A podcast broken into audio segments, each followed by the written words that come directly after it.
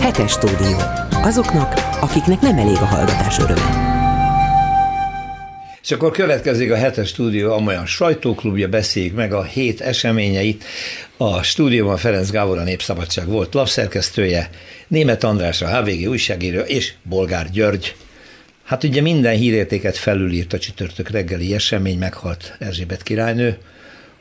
A kommentek egy része azt mondja, hogy megindult a maradék monaria felbomlása átrajzolja valamennyire a viszonyokat, vagy most csak az első megdöbbenés után jönnek ezek a, ezek a jóslatok, Gyuri?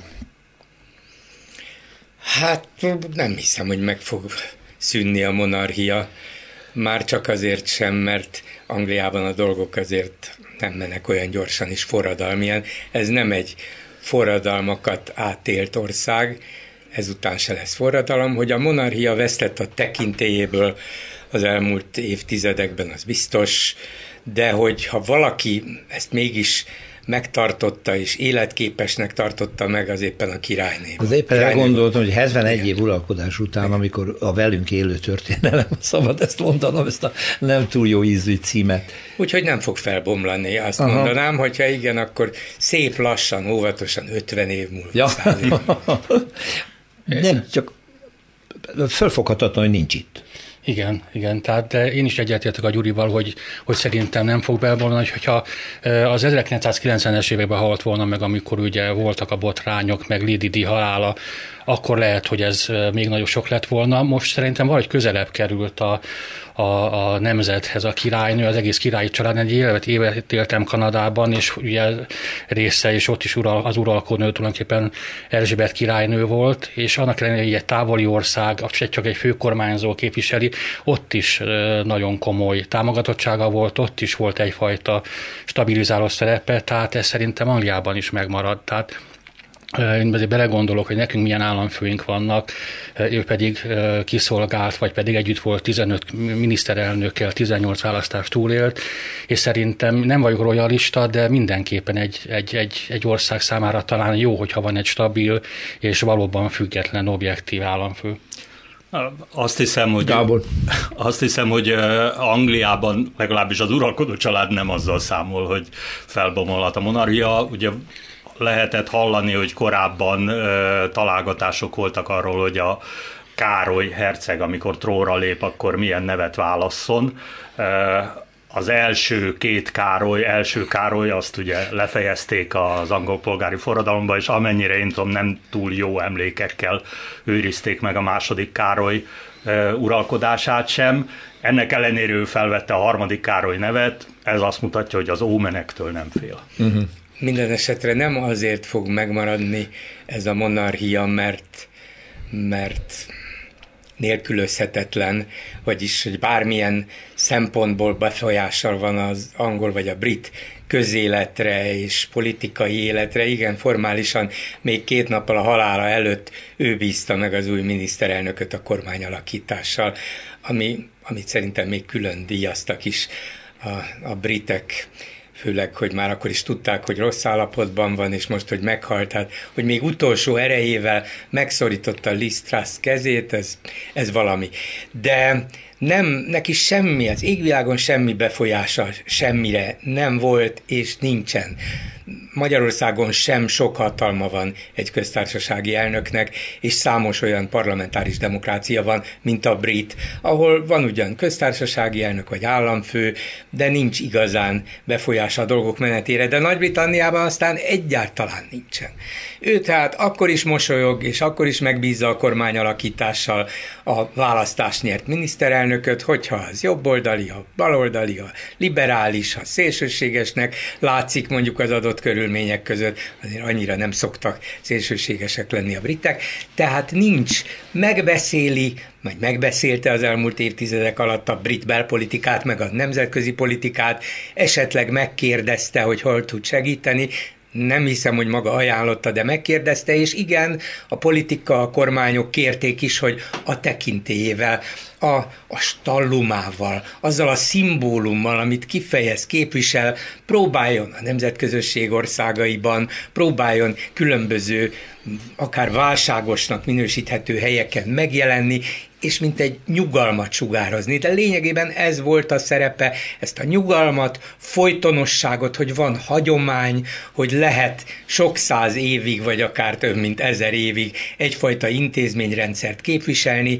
ez volt, amit ő tudott, és amit nyújtott, és amit ő személyesen azt hiszem egészen magas fokon csinált. De, most, de, de beleszólni semmibe, tehát ő nem, nem is lett volna joga, és nem is tette. Csak erről az jut eszembe, amit most Bolgár György mond, hogy a királyság intézménye a fontos, akkor is nem a személy? Igen. Igen, Aha. a személy annyiban, hogy az ő személye tökéletesen megfelelt annak, hogy mindenkire nyitott, mindenkire Aha, kíváncsi, mosolygós, nem erőszakos, vagy, vagy például ugye nem úgy, mint a háború alatt a végül lemondott király, aki, aki Hitlerhez húzott, szóval nem, ő, ő igyekezett abszolút könyv szerint, vagy betű szerint, és szellemében is azt a királynői posztot vagy államfői posztot betölteni, amire ez az intézmény hivatott, és ezt tökéletesen csinálta, és ez meg is nyugtatta az emberek többségét. Igen. A magyar király azt mondja, hogy a jövőben takarékoskodni fogunk, és 18 foknál nem lehet több az állami intézményekben. Ha szakértők azt mondják, hogy az, ott lehet megbetegedni. Ülő munka, hivatali munka 18-ban az a, az a biztos betegség. Úgyhogy megint bölcs vezérünk nem nagyon kérdezte meg a szakembereket. Ez titeket nyilván nem lep meg, de hát nem abszurd ez? Hát szerintem teljesen abszurd. Tehát én, engem a családomban sokan támadnak a téli hőmérsékletekért, de hát én sem viszem le 18 fokra, szerintem 21 fok alatt valóban ez már nem kellemes. 18 fokban ülni nem lehet iskolában, szintén nem lehet 18 fokban ülni. Számomra tényleg nem nagy meglepetés, hogy a főnök úr megmondta, hogy mi legyen az lepett meg egyébként, amikor pár héttel ezelőtt még e, nevetségesé tették azokat az országokat, amelyek előre gondolkodtak. Tehát a, akár az egyik szóvivőnk, akár pár kormánytag is azzal ércelődött, hogy, hogy Németországban takarékoskodnak, viszont itt meg fűtünk ezerrel, hogy nem látták el, hogy ez fog történni. Tehát szerintem teljesen egyértelmű volt, hogy az ukrán válságot látva, hogy az nem oldódik meg pár hét alatt. Tehát mondom, engem ez a, ez a butaság lepett meg, amit sikerült ismét megmutatniuk. Ez nagyon jó, hogy német Tamás említi, mert ebben a válságban, ami egyre inkább valódi materiális válság, és nem az Orbánék által keltett, felhabzott ügy, nem nagyon tudják kezelni. Én úgy látom, legalábbis nem tudom, hogy jól látom a Ferenc Gábor, még egy kicsit a hőmérséklete visszakanyarodva, az is nagyon furcsa, hogy ugyanezzel a bejelentéssel egyidejűleg azt is hangsúlyozták ugyanakkor, hogy a hivatali dolgozók nem mehetnek haza home office-ra, akkor se, amikor csak 18 fokra lesznek felfűtve az irodák. Miközben a mögöttünk levő két év, ha másra nem, arra biztosan jó volt, hogy kialakultak annak a rutinjai, hogy hogyan lehet ügyeket otthonról intézni, hogyan lehet értekezleteket tartani, munkát kiadni, számon kérni. Az ember laikusként azt gondolná, hogy egy hivatali munka tipikusan az a hely, ahol egyébként otthonról jól végezhető és ellenőrizhető feladatok vannak. Csak egy mondat, hogy amikor a Covid-válság volt a külügyből, akkor sem engedték otthon dolgozni az embereket, és emiatt a Covid egyik melegágyává vált a bemrakpart, pedig a külügyi munka jelentős részt is lehetett volna, de a miniszter úr elválta mindenkitől, hogy ott legyen, sőt, még ilyen vattaként beültette az embereket a sajtótájékoztatóra is. Igen. Tehát ez megint nem új. Tehát, hogy ezek nem racionális döntések, nem. vagy pedig elkapkodottak. Hát az racionális döntés, hogy spórolni kell az energiával, és spórolni kell a gázzal, meg spórolni kell az árammal. Hát egyszer ilyen az igen, módon de kiugrott az áram. Minden, mindenféle felmérés, tapasztalás, szakértői vélemény szerint kimondani a, a, a tuti 18 fok kész. Hát, hát valószínűleg. Mondjad. Bocsánat, Gábor. valószínűleg zavarba jönnének, hogyha bárki is kérne kimutatásokat, számításokat arra nézve, hogy mennyivel többet lehet spórolni, ha csak 18 fok, mondjuk ahhoz képest, hogyha, ahogy német András mondta, 21 fokra fűtenik. Szerintem nincsenek ilyen számítások. Vannak, mindig azt mondják, én ezzel szoktam otthon érvelni elnézést, tehát egy fok felfűtés kb. 6% plusz energiát jelent. No, ezt akkor majd otthon alkalmazzuk. Szóval azon, azon lehet vitatkozni, hogy 18-ban határozzák-e meg, 20-ban, 19-ben vagy 17-ben, mint Olaszországban. Ugye miért Olaszországban miért 17? Ott kinyitják az ablakot, hát és, és, és, és a 18 fokos téli hideg, igen, ez lehetséges. De, de azért mégiscsak azt mondom, hogy ez, ez, ez vita, vitára alkalmas, vagy, vagy szakemberek megbeszélésére alkalmas, de mondjuk az elmúlt hetekben, hónapokban, amikor már világos volt, hogy ebből baj lesz, és spórolni kell az energiával, ha másért nem, akkor azért, mert nagyon sokba kerül, mert Magyarország energia számlája a sokszorosára növekedett. Hát ha ha más ok nincs, akkor, akkor ezért. Ugye egy ideig úgy tettek, mintha ez se számítana, aztán két hónappal ezelőtt azt mondták, hogy számít, számít, úgyhogy most a háztartások fogyasztásánál is meghúzunk egy, egy limitet, és a fölött egyszer csak fizetni kell a világpiaci árat. Tehát össze-vissza hazudoztak. De még ezután is folytatták, hogy bezzeg a németek, meg a hülye hollandok, meg svédek, azok spórolnak, nálunk meg lesz.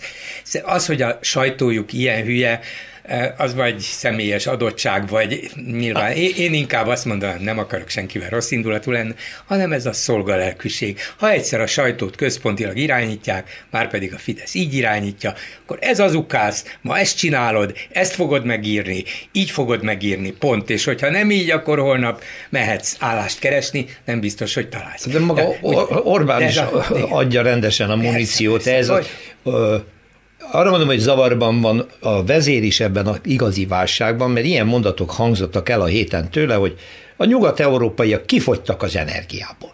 Miről beszél? Hát pont az ellenkezőjét látjuk, szépen töltik fel, már 80% fölött vannak a, például a földgázkészlete, jön a cseppfolyósított gáz, ott állnak az új tankhajók, minden, és akkor ez az ember meg a vádaskodásai sorában olyanokat mond, ami tételesen hazugság. Tehát, hogy nem tud És ez először történik? Van benne valami igazság, de a nyugat nem azért fogy ki az energiából, vagy a földgázból, az elektromos energiából nem igen, abból abból nem annyira tud, de a földgázból igen, mert nem a nyugat, hanem Putyin a hibás és a felelős, mert igen, Putyin ezzel zsarol, és egyre kevesebb földgáz hajlandó szállítani Európába. Tehát lesznek, vagy lehetnek hiányok télen Európában földgázból, de nem olyan hiányok, amelyekbe bele kellene pusztulni, vagy az emberek megfagynának. Tehát ezen érdemes gondolkozni, de hangosan, és beszélgetni, és érvelni, és azt mondani, hogy mit csinálhat Magyarország. De a hazugságoknak az volt a kiinduló pontja, hogy tavaly októbertől kezdve, amikor Orbán Arbánék aláírtak egy 15 évre szóló gázszállítási szerződést az oroszokkal, ó, megvan hosszú távra biztosított, és ettől megmaradhat a rezsicsökkentés, és nyomták, nyomták, nyomták. Ötöd áron. Igen, ja, akkor még ötöd áron, ezt még ráadásul Putyin mondta bele, valószínűleg tévedésből a, a világ képébe, de mindegy, és ők nem korrigálták, azt mondták, hát ez államtitok, érdekes, és a Putyin nem, nem kötötte nem ez szólt, nem, nem neki, hát igen. az egy másik állam. Igen.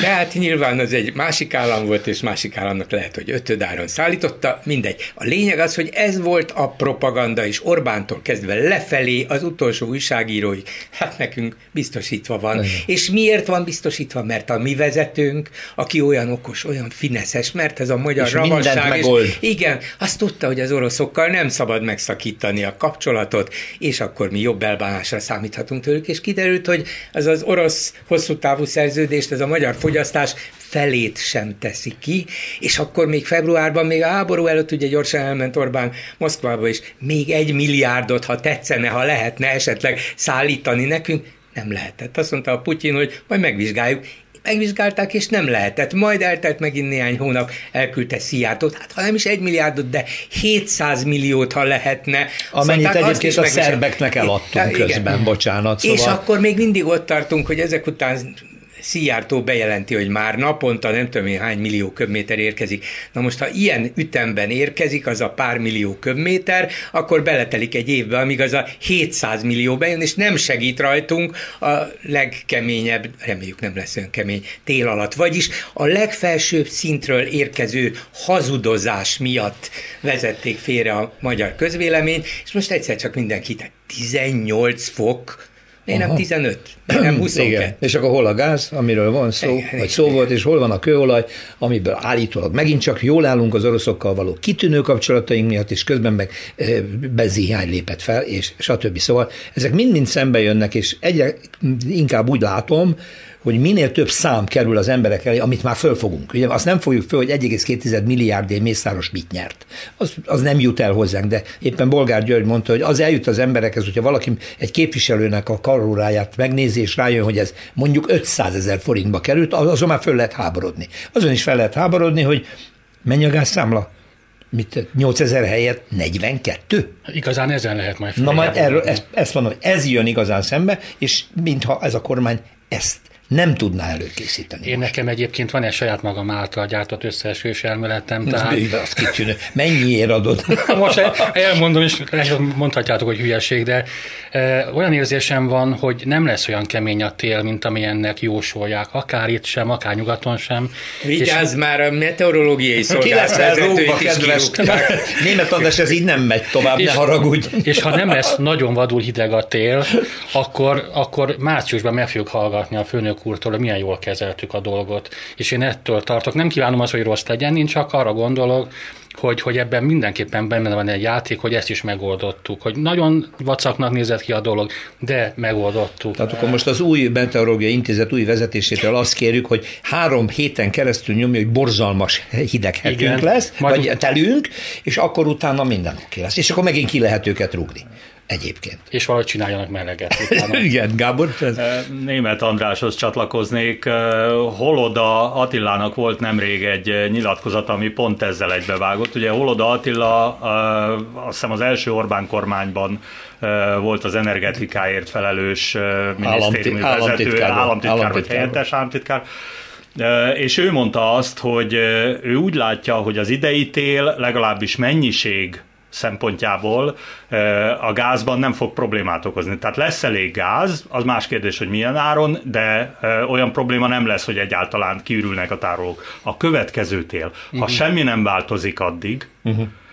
és majd újra fel kell tölteni ezeket a tárolókat, és már akkor folyamatosan mindenki fizeti a magasabb árakat, és nem tudjuk, hogy a tőzsdei árak, ami alapján ezt az úgymond piaci árat meghatározzák a saját gázszámláinkon, azok hova száguldanak, szóval a következő tél lehet majd az, ami igazán már a mennyiséggel is probléma. Egyes országoknak igen, de hogyha lehet, hogy a fejlettebb európai államok meg fogják oldani, mert azért én azt olvastam, hogy például Németország gázellátásában az orosz gáz szerepe az 20% alatt van. Nem, nem, 40. Nem magasabb. Igen. 40. 40. Tehát ezt egy év alatt nem lehet megoldani. Ez a legoptimistább jóslatok is két-három évről beszélnek, viszont ami engem bizonyos derülátással tölt el, hogy most az oroszok azt tudják még csinálni, hogy a, bepumpálják a saját földalatti tárolóikba a gázt, de hogy egy idő után nem fognak tudni vele mit csinálni, tehát hát kőolajat bárhova lehet adni, Uh-huh. A gáz meg nem tudják eljuttatni, tehát most csővezeték kéne, LNG kellene, ami Oroszországban nem fejlett. Európa felé jönnek. Igen, és az LNG az meg nem fejlett. Kínában megy egy, de az, az is már teljes kapacitással Igen. megy, tehát 150-160 milliárd köbméter szokott volt érkezni az EU-ba.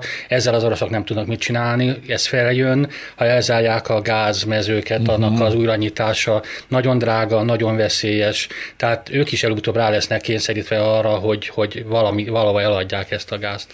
Nyilván Orbán arra játszott az elmúlt fél évben, vagy most már háromnegyed évben inkább, hogy nem, hát a háborúra gondolunk akkor csak fél évben. Hogy hát itt ez a háború, az oroszok két hét alatt elfoglalják Ukrajnát, vagy azt a felét, amelyik kell nekik, és akkor a dolog így vagy úgy lezárul, ez a háborús állapot nem, nem lesz olyan tragikus vízválasztó, hogy a nyugat teljes fegyverzetben beleértve Kelet-Európát is, föláll, és az oroszokkal többet nem fog se üzletelni, se barátkozni, se semmi. Ez a dolog majd szépen elcsendesül, és akkor jönnek a kompromisszumok. Végül is ezt ezt mondja folyamatosan most is, hogy szankciók nem működnek, Egyesült Államok és Oroszország méltóztassék megállapodni, mert hát ez a háború senkinek se jó speciál senkinek se jó, még az Egyesült Államoknak sem, bár Orbánék ezt próbálják sugalni Igen. egyébként a sajtójukban, de senkinek sem jó, az egész világnak rossz, de hát egyezzenek meg, mert ez a háború nekünk nem kell.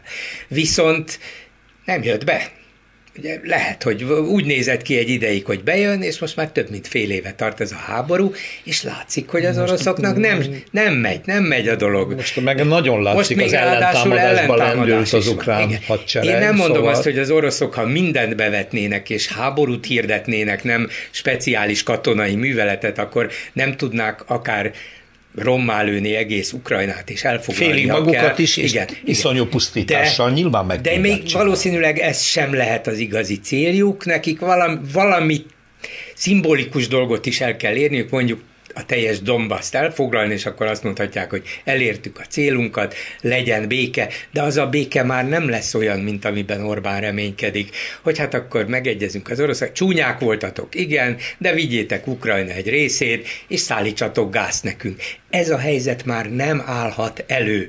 Vagyis rájött a magyar kormány is arra, Palkovics László például, hogy Nincs mese, radikálisan le kell állni a földgáz felhasználásról. És ez a bejelentés, hogy 25%-kal csökkenteni kell nem csak az állami és közintézmények gázfelhasználását, hanem az állami tulajdonban lévő gazdasági társaságok gázfelhasználását is. Ez azt mutatja, hogy nincs elég gáz, vagy ha van, akkor borzasztó drága, ezt a magyar állam nem igen fogja tudni kigazdálkodni, vagy csak nagy elad, eladósodás árán, és nincs más hátra, folyamatosan is minél gyorsabban le kell szállni az orosz gázról, más energiaforrások után kell nézni. Én ezért azt gondolom, hogy nem is annyira a jövő évi tél lesz a legnehezebb, biztos nehéz lesz még, ha csak nem változik valami. Legalább a Putyin nem szállít mégis földgázt, mert ez ugye nem a szankciók következménye, az csak orosz döntés, tehát lehet, hogy tavasszal vagy télen elkezd mégis szállítani, de hogy Európának le kell szállnia erről az orosz gázszállításról, az száz százalék. Nehéz lesz átállni. Van valami összefüggés abban, hogy az energia portfólión változtatni akar Magyarország, hogy fel kell gyorsítani például Paks 2 építését, és mi lehet a Süli János leváltása mögött, ugye a Paks 2 a felelős államtitkárnak a leváltása mögött, hogy elégedetlen a kormány vele, nem zajlik semmi, ugye ez el is hangzott, hogy hónapok óta nem történik semmi, mintha rajta múlna, nem tudom, hogy nem a rossz atomon múlik-e, inkább. Hát az én embereim szerint e, évek óta egyébként úgy tűnik, hogy nem lesz Paks 2-ből igazán erőmű, tehát e, már pár évvel ezelőtt is voltak ilyen hangok, most pedig azt mondják a szakértők, hogy ugye a rossz atom nem egyedül építi ezt, benne Igen. van a Siemens, nagyon sok nyugati cég, amelyeknek nagyon rosszul néznek ki, hogyha együttműködnek a rossz atommal, tehát ezeket ki kéne váltani másokkal, tehát a, a művelet irányítás, a turbinák egy része, ezek mind nyugati dolgok. Tehát én egyáltalán biztos abban, hogy lesz Paks 2. Egyre többen mondják egyébként, hogy mégiscsak kellene Paks 2-t, nem feltétlenül a rossz atommal, mert hogy ugye az Európai Unió is kezdi tiszta energiának tekinteni az atomenergiát, de, de szerintem Süli János egy szegényke, egy áldozati bárány most, és a rossz atom, hogy ha még egy mondatot mondhatok, ugye ott van ez a zaporizsai erőműben is, ami szintén egy meglepő dolog, hogy egy elfoglalt területen a rosszatom emberi azon dolgoznak, hogy komoly balesetveszélyt okozva átirányítsák az Ukrajna által épített, kifizetett, működtetett atomerőmű által megtermelt energiát Oroszország, Oroszország felé. Mindezt a rosszatom teszi, tehát egy ilyen céggel együttműködni, az szerintem... Hát akkor ez egy jó nagy zseb, amivel rengeteg pénzünk belement. Hát eladósodtunk. Hát. Mi eladósodtunk, és nagyon sok embernek pénz ment a zsebébe, inkább így fogalmaznék ja, meg. Igen. Felcsút Én... környékén. Ugye az a baj, hogy azt se tudjuk, hogy pontosan mit lehet csinálni. A PAS 2 körüli szerződések, az összes ezzel kapcsolatos információ az oly mértékben titkos, hogy jelenleg laikusok, kívülállók, azok azt se tudják megítélni, hogy egyáltalán technikailag lenne mód arra, hogy a, a rossz atomot kiváltsák valamilyen másik beruházóval, vagy pedig a szerződés úgy van összerakva, hogy ha kihúzzák belőle ezt az egy elemet, akkor összedől az egész. És akkor ez még mindig csak a dolognak a technikai része, és a finanszírozásról végképp nem tudunk semmit, tehát hogy az a hitel, amit az oroszok biztosítottak a Paks 2 felépítéséhez, az mennyiben ö, van kötve akár a rossz atomhoz, akár más olyan feltételekhez, beruházókhoz, alvállalkozókhoz, akikkel még esetleg nem is találkoztunk, mert csak a munka későbbi fázisában nem, kerülnének elő. Nem, hány évre titkosították? 80? Azt hiszem 50 talán, de lehet, hogy... 50-re. Mi már nem fogjuk meg. Igen, ez Bízunk benne. Nem, hát épp, épp, nem, épp, épp akartam mondani, hogy 50 év múlva ugyanitt. Ja, igen, vagy 50 évig élünk még, vagy hogy jön egy másik kormány, és az nyilvánosságra fogja hozni, ugye ez se lehet. Legyen mind a kettő. Igen, de még második Erzsébet is csak 96 Igen. évig élt, úgyhogy ne legyünk teletetlenek. Szóval én is valahogy úgy érzem, hogy ezt az atomerőművet bármennyire volnának is mellette szóló érvek, nem fog sikerülni úgy felépíteni, ahogy most megint Orbánék, Szijjártóék beállítják, meg hogy, hogy ez már 2030-ra működjön. Nem nyilván a nyugati hozzájárulás, technológiai, technikai hozzájárulás miatt, és mert az oroszokkal nem lehet. Ez az alapvető politikai eh, feltétel, hogy, hogy egy megbízható gazdasági, technikai, politikai partner legyen. A következő években nem lesz az. Lehet, hogy majd öt év múlva talán kialakul egy demokratizálódó rendszer Putyin után, lehet de addig megint eltelik öt év, és addig vagy nem csinálunk semmit, és a következő süli is le lesz váltva, vagy, vagy inkább azt hiszem, és ez volna szerintem a reális cél, azt mondani, hogy atomerőművet ezért meg ezért akarunk, szerintünk ez fontos, nem biztos, ehhez nem értek. De tegyük föl, hogy igen, és akkor azt mondom, most végre kiírok egy pályázatot, ezen elindulhat bárki, Dél-Korea, az Egyesült Államok, Japán, Franciaország, és így tovább, és akkor mondjuk valószínűleg egy francia fog győzni, végül is az közelebb van, rengeteg atomerőművük van, és meg fogjuk csinálni, nem 2030-ra, hanem legalább 5 évvel később, de annak mondjuk a valószínűsége mégiscsak nagyobb, mint ennek a rossz atomnak. De mondom, most még arra is van idő megint, függetlenül sülitől, hogy megvitassák, megnézni, megnézzék, megvizsgálják, hogy ebben a kialakuló energia, újabb energiaválságos helyzetben az atomenergiának milyen szerepe van, és a Paks egyet hány évre vagy évtizedre lehet meghosszabbítani, és akkor az alatt az idő alatt kiváltható-e megújuló energia. De nem csapda-e, mert az orosz hitel, amit Paks 2 megépítésére Magyarország kap, illetve hát ez a szerződés lényege, annak egy részét már elkezdték lehívni. Na most akkor mi lesz, ha nem épül meg a, a Rosszatom által az atomerőművünk, hanem mondjuk az van, amit Bolgár György mondott, egy pályázat, és ezzel a hitellel mi lesz? Tehát egyrészt... Tehát belement Magyarország már abba, hogy, hogy folyamatban van egy ügy, nem épült fel semmi, pénz pedig költődik. Hát ez, amit a Gábor is mondott, hogy nem ismerjük a szerződés részleteit. Mondjuk viszont az én forrásaim azt mondják, hogy bármi hitelt lehívtunk, mindig azokat vissza is fizettük. Tehát e, igazság szerint tartozás még nincsen, de tényleg az, hogy ebből mennyibe kerülne kiszállni, azt nem lehet tudni, és valószínűleg itt vannak a, azok a részletek, amik sokba kerülhetnek. Tehát mondjuk a finnek kiszálltak egyből már, tehát és Finnország még létezik. Igen, sőt, belép a NATO-ba, igen, igen, igen, igen, igen, igen. Tehát... Ha mi is megszavazzuk. Igen. Na, hát akkor folytassuk még a... Az örök optimista. Csak egy mondatot a, a hitelről. Ez egy 10 milliárd eurós hitel, és ennek csak egy töredékét vették eddig föl. Úgyhogy ha ez, ezt bukjuk, és azt mondjuk, hogy hát ennyi, ennyi ráment, ennyi kifizet, ez, ez nem, nem olyan nagy mértékű hogy veszteség, hogyha még az is van, hogy felmondjuk a szerződést, és a titkos, meg, vagy titkosan tartott megállapodásban az van, hogy na akkor ennyi és ennyi bánatpénzt fizetünk, még az is bele fog férni.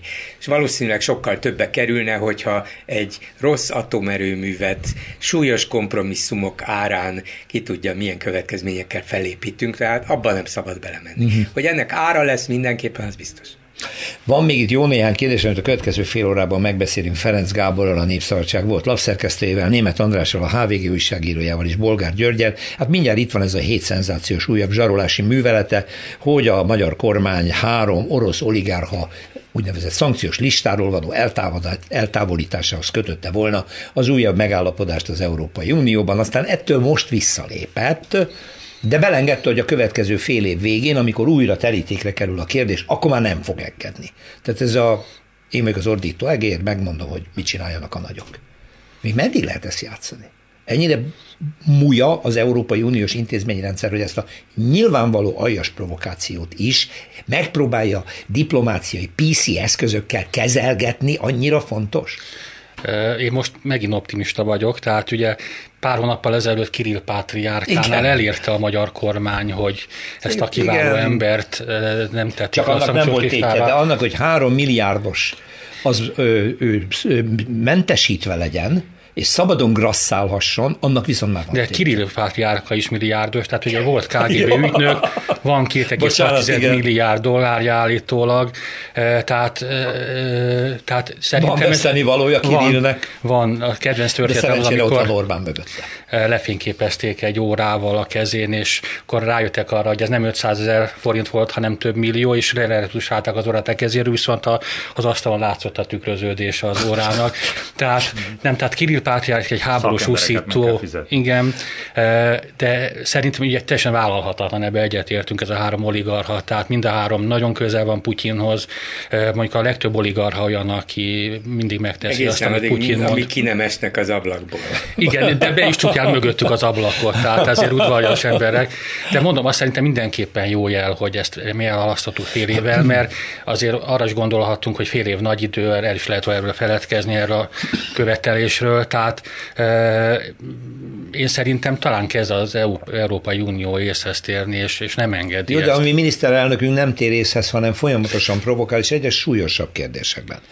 Tehát ez most annyira kontraproduktív, csak az, amit az elmúlt fél órában elhangzott Oroszországgal kapcsolatban, magyar-orosz viszonyjal kapcsolatban, ennek semmi racionális célja, megfogható eredménye nincs, nem várható. Tőle. Hát az okokat érdemes boncolgatni, csak ugye az okokat nem tudjuk, hogy miért. Tehát ugye két opció van, az egyik opció az, hogy amíg nem kapjuk meg a helyreállítási pénzt, akkor addig minden megvétózunk. De az éppen azt mondom, hogy most már lassan átfordult, és annál kevésbé van esélyünk a pénz átutalására, minél több ilyen ostoba provokáció Igen. történik. Tehát, vagy ezt mi látjuk így, és az Fidesznek van valami titkos terv. A másik opció azt mondják, még rosszabb, de én ettől tartok, hogy, hogy az oroszok tudnak valamit Orbán Viktorról, vagy erről a rezsimről.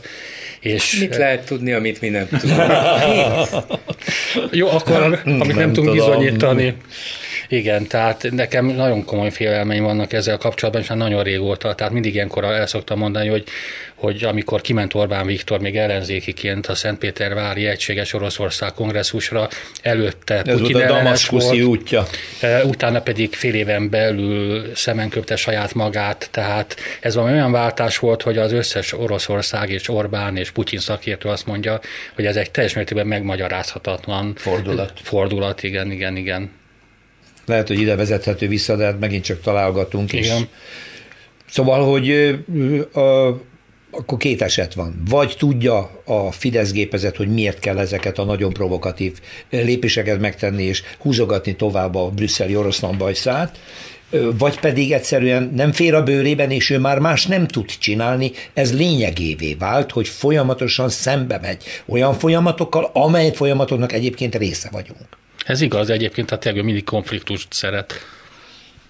Provokátor, hát Orbán provokátor ja. is, a politikája provokatív, és arra építette az elmúlt 12 évben is, hogy akkor is szembe megyek, akkor is szembe megyek, és előbb-utóbb többé-kevésbé engedni fognak, vagy tágítom a határaimat, és így tovább. Szóval, de itt most tényleg, ahogy te felvetetted, arról van szó, hogy megkapjuk -e ezeket a sok ezer milliárdos és függőben lévő európai támogatási pénzeket.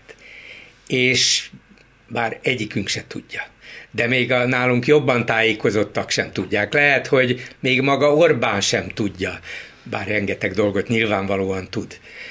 De egyre inkább úgy érzem a, a külső jelekből, korábban is így gondoltam, de most mintha erre mutatnának, hogy kell, hogy legyen megegyezés. Orbán provokál, bedobja, hogy három oligarchát le kéne venni a listáról, erre néznek nagyot Brüsszelben, hogy mi van, mi, komolyan gondoljátok? Na jó, hát engedjünk. Érezteti velük, hogy tudjátok, mi bármikor, bármibe bele tudunk talpalni, de nem tesszük. Miért nem tesszük? Hát mert vannak fontosabb dolgok is. Elment ugye Varga Judit, aki formálisan igazságügyminiszter, de azért korábban, az elmúlt években ő volt a talán legkitartóbb, legszorgalmasabb, leggyakrabban bevetett brüsszeli tárgyaló. Igen. Pedig akkor még, még kevésbé tartozott, illetve hát hozzátartozott államtitkárként valami ilyen funkciója volt, most miniszterként nem. De oda ment, valószínűleg úgy gondolja, hogy ez a fiatalos, szimpatikus, csinos, ez a nő talán többet el tud érni, mint a hülye diplomaták a kockafejükkel. És lehet, hogy így is van. De persze nem ez a lényeg, hanem az, hogy milyen utasításokkal, milyen feltételekkel engedik őt tárgyalni Orbán, és nekem és ugye itt most az is kérdés, hogy Navracsics egy külön erre a célra kitalált miniszter, hogy tárgyaljon, de nem, oda megy Varga Judit. Miért? Azért, mert most már tényleg azokról a törvényi változtatásokról tárgyalnak, amelyeket az Európai Unió követel. Ezt csinált meg, ezt csinál meg. Már be is vallották, hogy tíz ilyen változtatás Igen. van. De lehet, hogy 12 kell, vagy 15 kell, vagy nem így kell, hanem amúgy kell. És arról az igazságügyminiszternek kell tárgyalnia. Miért? Mert szerintem Orbánék belátták, ők jobban tudják, mint mi, hogy nem fog menni. Az uniós pénzek nélkül beadhatjuk a kulcsot. Vége. Ez a játék, ugye többek között az energiaválság miatt, a kirobbant energiárak miatt. Hát Magyarországon olyan infláció van, ugye most itt 15 valahány, 15, valahány 10 százalékos volt, az európai harmonizált amiben már a rezsi költségek emelkedése is benne van, az azt hiszem 18 százalék fölötti, az élelmiszer árak hát emelkedése 30 fölött, 30 fölött van, sehol máshol Európában ilyen nincs, teljesen érthetetlen, hogy miért. A külkereskedelmi hiány az elmúlt hónapban nem Drasztikus. volt még soha olyan magas, mint most, Tehát akkor... vagyis olyan helyzet áll elő, hogy ez az ország finanszírozhatatlanná válik és ugye a nemzetközi pénzpiacokon emelkedő kamatok miatt kölcsönt felvenni, De van, hát et, lehet, van csak miért? borzasztó pénz. Tehát ha nem jön be az a több ezer milliárd forint, akkor Orbán Viktor föl kell, hogy tegye a kezét fölfogja, de úgy fogja föltenni, hát tárgyaltunk konstruktívan, kompromisszumokat tisztességgel, megadták a kellő tiszteletet, stb. Úgyhogy most ez is ez és lesz győztünk. holnaptól, és természetesen győztünk. Meg kell, hogy állapodjon az Európai Unió. Igen, de ez nem csak a, az Orbán tárgyaló emberei múlik, hanem az Európai Uniónak is valószínűleg változik a viselkedése. Tehát azért az elmúlt évek eh, azok a nyilatkozatok, azok az üzengetések, amelyeket eh, mindannyian ismerünk, azok minden bizonyal nem múltak el nyom nélkül. Bolgár György az előbb arról beszélt, hogy Varga Judit ment ki tárgyalni, például azzal a Vera Jurovával, Európai Uniós biztossal, akit körülbelül a, a, az ördög hát szolgáljaként hogy mondjon, azonnal mondjon le, követelte a magyar kormány. Nem tudom, hogy hogy kezdődött az a tárgyalás, szóba került-e ez a dolog, de az biztos, hogy az Európai Uniónak is a viselkedése a korábbi évekhez képest minden bizonyan meg fog változni. Csak annyit szeretnék ezzel mondani, hogy nem biztos, hogy Orbán, amikor a provokációját tervezi, ha tervezi, akkor jól tudja kiszámítani, hogy hol van az a fal, ami előtt le kell fékezni. De figyelmeztetni fogják rá. Az lehet, hogy az Európai Unió még így is hogyha formálisan győzelmet arat, és azt mondja, hogy hát megcsináltuk, amit akartunk, a magyarok elfogadtak 15, 55, akárhány módosítást, és akkor a jogállam mégiscsak hát visszatérhet, és, és megvannak rá legalábbis a törvényi feltételek, ettől függetlenül az Európai Unió azt valószínűleg képtelen megkövetelni és megcsinálni, hogy Magyarországon, hát akkor hívják vissza a média tanácsot. Mert ugye az összes tagját a kormány nevezte ki. Vagy az egész alkotmánybíróságot, mert 80 a a Fidesz kinevezetje, vagy lehet, hogy 90. Tehát minden átmegy ezen a, vagy az, lehet, hogy azt mondják, hogy hát a kúria elnöke ne nyúlhasson bele a bírói kinevezésekbe, az Országos Bírói Tanács jóvágyása nélkül, ne sérthesse meg ezt a rendet, jó, elfogadjuk, de már a bírák jelentős része így van kinevezve, a kúria lényegében a kezükben van. Ezt nem tudják visszacsinálni, hát, és, és, és a mészárosokat, és garancsikat, és tiborcokat, és a többieket se tudják visszacsinálni így, ilyen marad a rendszer, de közben hát bizonyos dolgokban biztos, hogy visszalépésre kényszerítik Orbán. Igen, Ugye Orbán Viktor korábban a járvány idején Ausztriát tekintette mintalabornak. E, azért ebben az ügyben, e, ha nem nyugat felé nézünk, hanem észak felé, van egy másik ország, ami e, szolgálhat egyfajta példaként, Lengyelország ami egy a miénkéhez hasonló vitába keveredett az Európai Unióval, meg is egyeztek, és pénzt még mindig nem látott Lengyelország belőle, és ha jól olvasom a híreket, akkor, akkor megint a, az elmérgesedés felé Na, fordul ez, ez egy nagyon érdekes dolog, mert a, mielőtt bejöttünk a stúdióba, én Gordon Istvánnal beszéltem, Lengyelország szakértővel, aki a következőt mondta erre, amit most Gábor felhozott. Igen, a lengyel kormány megígérte, hogy eleget tesz Brüsszel azon kérésének, hogy azt a bizonyos bírói testületet, ugye, amelyik lényegében felügyelte volna és, és lerohanta volna az egész igazságszolgáltatást, azt felhozták. Megtették, felosztották. Még volt néhány követés, vissza kell helyezni a bírókat. Visszahelyezték. Volt egy, ki, egy kiemelt bíró, akinek a sorsát nagyon figyelte az Európai Unió, és azt kérték, hogy helyezi. Visszahelyezték. Miért nem kapja meg a pénzt a Lengyelország? Azt mondja Gordon a következő. Visszahelyezték a bírókat, de nem abba a pozícióban, amiben voltak. Visszahelyezték ezt a bírót, akiért külön ö, emeltek szót, ö, nem abba a pozícióba, és elküldték fél év fizetés nélkül szabadságra. És erre azt mondta az Unió, hogy ja, ne játszatok velem. Magyarul egyre inkább a részleteket is figyeli. Ezt jó hallani. Egyébként több bíró, bírói szervezet meg is támadta ezt a, egy, tehát a, a, a Európai Tanács állapodott meg Lengyelországgal, és ezek a bírói szervezetek szerint ez nem garantálja ez a megállapodás hogy valóban Tiszta helyzet lesz újra. Tehát gyakorlatilag ez még az EU részéről is megtámadhatódhat. Mm-hmm. Tehát, de ez mindenképpen egy pozitív jel, hogy figyelnek a részletekre. Igen, de Lengyelországgal könnyebb dolga van az Európai Uniónak. Tehát annyiből is, hogy könnyebben mondhatja azt, hogy hát ameddig ezt nem hajtjátok végre, nem csak betű szerint, hanem tartalmilag is, addig nincs pénz. De Magyarországnál nem ez a helyzet. Itt kétharmados parlamenti többsége van a Fidesznek. Tehát mondhatják azt, hogy minden európai jogállami szabálynak megfelelünk, amikor a parlament kétharmados többséggel nevez ki ide és ide embereket. Ugye? Hát ha egyszer a nép így döntött, hát tehetünk mi róla? Igen, tehettek, mondom én. De, de akkor is azt mondta, tehát ezt nehéz megtámadni jogilag és nem tudják visszacsinálni azt sem, ami Lengyelországban nem történt meg, hogy Orbán családja és baráti köre kezében van a magyar gazdaság meghatározó része. Nagyon napról, nagy nap, napról napra több. Ezt nem tudják visszacsináltatni vele, vagyis Orbán nyugodtan mondhatja azt, 10 törvényt kell módosítani, rendben. 15-öt kell módosítani, rendben. 25-öt, azt is megcsináljuk. A lényeg nem fog változni. A lényeg akkor is ugyanaz marad, nekem viszont néhány ezer milliárd forinttal több lesz. Illetve nem nekem, a hazának, a hazának, bocsánat. Igen, de a haza én vagyok. Igen, és az állam is én vagyok.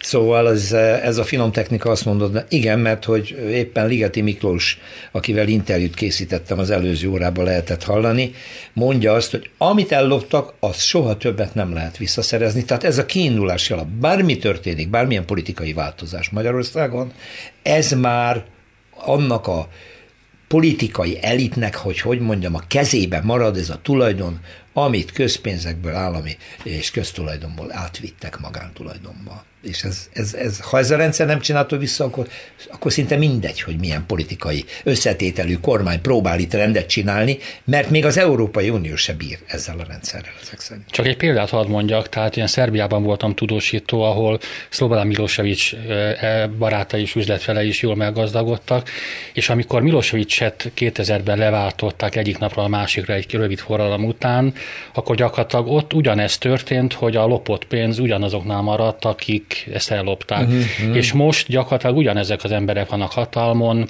Alexander Vucic, Slobodan Milosevic egykori tájékoztatási minisztere, ugyanazok a milliárdosok uralják a gazdaságot, tehát ez egy nagyon figyelmeztető és nagyon rossz jel, és sajnos egyetértek, hogy ez a lopott pénz ez nem fog visszakerülni, de ez valami olyan politikai hatalommal is jár, ami, ami megmérgezi Magyarországot azután is, hogyha az Orbán kormány sajnálatosan eltávozik, uh-huh. szerintem. Marad még annyi időnk, hogy a, nem lehet nem szóba hozni, ha már egy ilyen beszélgetésen a hét eseményeiről beszélünk, még egyszer a pedagógusoknak a polgári engedetlenségét, illetve a tűnt, sztrájkját. Egészen példátlan a dolog, hogy egy, a kormány azt mondja, hogy nem tudok bért emelni, mert az Unió nem ad pénzt. Ez, ez valami egészen hihetetlen szemtelen dolog. Kettő, egy rendelettel megfosztom a sztrájkjogtól őket. Három, kimondom, amihez viszont semmilyen jogalap nincsen, hogy a polgári engedetlenség az pedig tilos, mert az erkölcsileg is, meg egyebek elítélendő. Majd ez sem elég, tankerületek vezetői levelet írnak a különböző iskolák tanárainak, amiben megfenyegetik, hogy fel lesznek függesztve, amennyiben polgári engedetlenségben vesznek részt. Mi kell még, hogy fölrobbanjon egy százezres szakmai kör, és azt mondja, hogy akkor eddig volt, nem tovább. Bátorság. De ezzel nem a pedagógusokat akarom semmilyen módon Szerintem bírálni, de, de azt kell mondanom, hogy valamilyen bátorság kell hozzá. Az, hogy minden pedagógusnak az az érdeke, vagy az volna az érdeke, hogy minél előbb megbecsüljék a munkájukat anyagilag is, és több lehetőségeket, több lehetőséget adjanak nekik szakmailag, beleszólást abba, hogy mit és hogyan tanítanak, ez nyilvánvaló. Valószínűleg még a leg hűségesebb Fidesz szavazó is úgy gondolja, hogy hát azért tudnék én jobban tanítani, meg szívesebben, meg boldogabban, ha kétszer akkor a fizetést kapnék, meg több szabadságot, önállóságot abban, hogy hogyan bánjak a gyerekekkel. De mégis hiányzik az a, az a fajta bátorság ebből a társadalom, eleve ugye nehéz összehozni őket, hiszen 3000 valahány száz településen vannak szétszórva. Jó, talán annyi helyre nincs, mert legkisebb községekben nincs iskola, de biztos, hogy egy-két ezer településen szétszórva vannak. Már eleve ugye azt mondjuk, hogy 100-110 ezer pedagógus. Igen. És hány helyen? És azok még Budapesten is, itt is van egy iskola, ott is van egy gimnázium, itt is egy szakképző, és hogy fognak kapcsolatot teremteni egymással. Jó, van szakszervezet, igen, de a szakszervezetek tudjuk, hogy nem olyan nagy létszámmal működnek, és eleve féltek csatlakozni hozzájuk a pedagógusok, mondva, hogy hát ha abból bajom lesz, mert ezek ugye ellenzékiek, vagy balosak, vagy hasonlók. Tehát ez a fajta bátorság és önszerveződés hiányzik, aminek vannak objektív alapjai, hogy sok száz helyen vagy ezer helyen vannak szétszórva, és hiányzik az, hogy hogy, meg, hogy, hogy, hogy szerveződésre képes mm, vagy a szervezésre képes szervezetek jöjjenek létre. Ezek nincsenek, formálisan vannak, tárgyalnak is a kormányal, de a pedagógusokat nem igazán tudják sorba állítani és maguk mögé állítani. De hát, hogyha nincs... És még egy, még egy dolog van csak, ami szerintem nyilván csak közvetett információi vannak erről az embernek. A pedagógusok jelentős része, vagy nagyobb része talán még most is Fidesz párti. Lehet, hogy politikailag nem elkötelezett, de valahogy ez a, ez a nacionalista, hogy mi, mi magyarok vagyunk, és a magyarságunkra legyünk büszkék, és mutassuk meg, ez valahogy a pedagógusok körében egy, egy jól megérthető és, és jól átható, átadható üzenet volt, és ezért még mindig úgy gondolják, hogy ezt a, ezt a mi magyar különbözőségünket Orbánék képviselik a legjobban, tehát értsük meg az ő gondjaikat, meg korlátaikat, és ne legyünk Hát igen, ez már szó, szóba kerül ma, és közben krétával kopott táblára rajzol, és nincs egy normális laptopja annak a pedagógusnak, és nem sorolom tovább, ezt is nyeli inkább, mert jaj, ez a nagy nemzeti izé milyen jól jön. Kábor.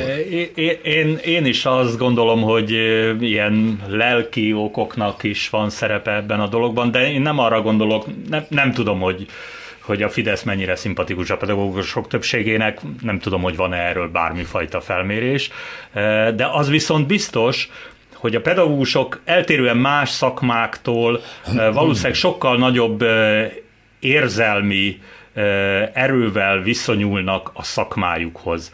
Nekik fontos az, hogy a gondjaikra bízott gyerekek, a diákjaik azok, azok eljussanak oda, ahová el kell jutniuk, hogy letegyék azokat a vizsgákat, amiket le kell tenniük, és ez, ez lefogja az ő kezüket akkor, amikor alá kell írni valamit, vagy amikor éppen sztrájkolni kell szerintem. Mert jön az érettségi, mi lesz a, mi lesz a diákjaimmal, pont azzal, aki már három éve milyen lelkiismeretesen tanul, és most itt hagyom cserben őket. Ez más szakmák esetében valószínűleg nem ilyen erősen felmerülő szempont. Ha én nem tudom, a mozdonyvezetők sztrájkolnak, az nem merül fel, hogy jaj, szegény utasaim, hogy fognak eljutni Nyéklátházára. De egy tanárnál ez azt gondolom, hogy akár a bérével is összemérhető szempont lesz. András. Szerintem még egy dolog, amit említést érdemel, hogy a szolidaritás hiánya is. Tehát én azt látom, hogy a magyar társadalom nagyon atomizált, és amikor a tanárok elmennek tüntetni, akkor nem mennek a katások és a nem tudom, egészségügyek, és tehát, hogy nem tudnak ezek a rengeteg e, szektor, amelyet hátrány, megkülönböztetés, veszteségért nem tudnak együttműködni, és ez a, ez a legnagyobb baj. Tehát e, ebből lesznek a 700 fős tüntetések, tehát valahogy az kéne, hogy, hogy ezek a, azok a csoportok egyszer, egyszerre lépjenek föl, tehát, és akkor meg lesz a bátorság is szerintem, mert hogyha sokan vagyunk, akkor bátrabbak vagyunk. Hát ez egy nagyon jellegzetes dolog, amit most német András mondott, hogy annyira nincsen szolidaritás, hogy kimegy az egyik szakszervezet tüntetni a bérekért, és egyetlen másik sem áll mellé, és nem megy oda legfeljebb azt mondja, hogy hát igen, helyre. Mert ezt a közösségi érzést a Fidesz tudatosan ellopta. Azzal, hogy mi magyarok vagyunk, nagyok voltunk és lehetünk újból, és ezt a büszke nemzeti érzést el, ellopták tőletek a kommunizmus évtizedeiben, de ez a szociál-liberális koalíció is nem volt nekik fontos, mi visszaadjuk.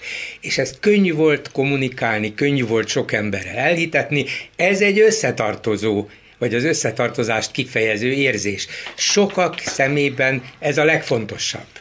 És hogyha ezzel szemben kell föllépni valamilyen más szolidaritás alapján, akkor ez gyengébbnek tűnik ennél. Hát jó, lehet, hogy ők is meglentek fosztva ettől, meg őket is sérelem érte, meg amezt is, Na de azt a nemzeti érzést, amit a Fidesz vagy maga Orbán a vezérünk kínál nekünk, azt senki nem tudja adni. És rögtön hazáruló lesz, aki föllázad ez ellen.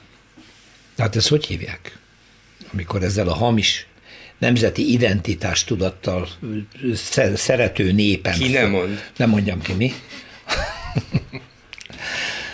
uh, és az utolsó percekben a legzsebbevágó kérdés, ez a 30%-os élelmiszer termékek körében miért, és most már 30% fölött van az infláció. Azt mond. Sőt, a G7 azt mondta, hogy saját, ugye ez egy nagyon jó gazdasági igen, portál, igen. hogy az ő méréseik szerint ez valójában 38, nem is 30 egész valami, hanem 38 százalék. És ha az ember elmegy a közértbe, azt akartam mondani akkor, éppen. akkor azt mondja, akkor ez 38, nem 38, hanem 68. Igen. igen, igen, tehát hogy vágtat. Igen. És azt mondják, hogy ez még csak a kezdet, ez már most télen még drasztikusabb lesz, és az asszály és egyebek miatt a tavasz az a dráma. Egyetlen egy kormányzati lépés nem látni. Ezzel szemben. De a farhát még mindig olcsó egyetlen egy lépést látni, ezt, Igen. amit ugye még bőven a háború előtt, tehát Igen, a múlt év végén bevezettek, ez a, ez a hogy néhány akkor néhány alapvető év, aminek nincs értelme. És valószínűleg hát annyira nincs értelme, hogy lehet, hogy ez még plusz hozzáad az inflációhoz. Igen, igen, igen, igen. Mert azt Gerjeszti. mondják, hogy igen, mert az összes kereskedő, nagy hálózatok is, meg a kiskereskedők is azt mondják, ja hát ha ezt kötelezően ilyen olcsón kell adnom, akkor a többinél, amit nem ellenőriznek, Ez majd én föl... És van egy drasztikusabb lépés, ami az én falumban van. A nagy ABC-be bemegyek, a list pult üres, átmeneti áruhiány. Az étolaj pult üres, tábla, átmeneti áruhiány. Valószínűleg már a nagykereskedő nem szállítja ki, mert visszatartja. De ezt lehet látni a benzinkutaknál is. 95-ös benzin, az sajnos most éppen elfogyott, tessék venni 98-ast. Illetve 100-ast. Uh-huh. Tehát ez önmagát gerjeszti. Csak azt kérdeztem tőletek, hogy ettől a zavarba jött a kormány, és semmiféle terv, hiába Gulyás megtartotta az eheti kormányinfóját, erről semmi, hogy mi lesz, éhezni fognak emberek, semmiféle beavatkozás nem történik, nem meri megígérni a farháton kívül? Brüsszel, Brüsszel szerintem és a háborús rem, infláció. Igen, le, remélem nem tévedek, Brüsszel. Meg kell egyezni, mert pénzt kell szerezni minden áron, és akkor majd kitaláljuk, hogy hogy bűvészkedjünk, trükközzünk, és hogy, de egyébként az élelmiszer infláció, ez meg különösen érthetetlen. Magyarország azért élelmiszer termelő ország, sokkal többet exportálunk, mint importálunk, hogy lehetett ekkora az infláció? Ebben Orbánék sajnos vastagon benne van. Na hát jövő héten biztos, hogy sokkal okosabbak leszünk, akkor folytassuk egy hét múlva. Köszönöm szépen a megbeszélünkben itt Ferenc Gábornak a Népszabadság volt lapszerkesztőjének, Német Andrásnak a HVG újságírónak és Bolgár Györgynek. Köszönöm önöknek is a figyelmet, a hetes stúdiót hallották. Műsor készítésében részt vett Lantos Dániel, Gál Bence, Balog Krisztán. A szerkesztő pedig Csernyánszki Judit volt, az ő nevükben is köszönöm még egyszer a figyelmüket, viszont hallásra Rózsa Pétert hallották. A hetes stúdiót a Klubrádió közéleti politikai magazinját hallották.